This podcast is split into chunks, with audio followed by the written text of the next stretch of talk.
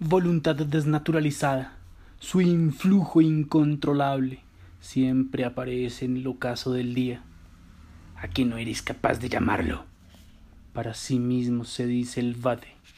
Insolente demonio. No puedo creer que tengas tal poder de convicción.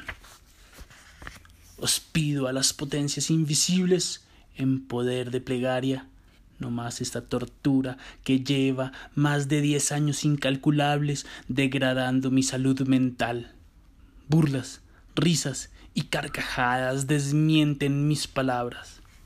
Y nuevamente, en horas de la noche, tengo al narcotraficante frente a mis narices. Incapaz fui de ejercer mi voluntad, aterrado, dejando de ser yo. El espejo desorbita y refleja las llaves inquisitivas que acercan el polvo maldito de Belcebú. Y continuando con esta película de terror, el inodoro con sus fauces recibe los desperdicios que no fue capaz de consumir el drogadicto cobarde. No siempre hay cabida para este autocontrol mediocre y falso. En ocasiones el influjo del narcótico es total, ejerce su poder destructivo sobre este ser indefenso de forma inapelable.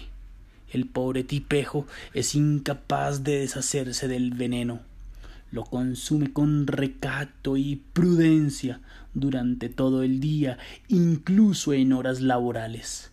Una cantidad, digamos que dos gramos peso neto. Se estima que le dura tres días hasta el anochecer del último instante donde ocurre la melancólica esnifada final.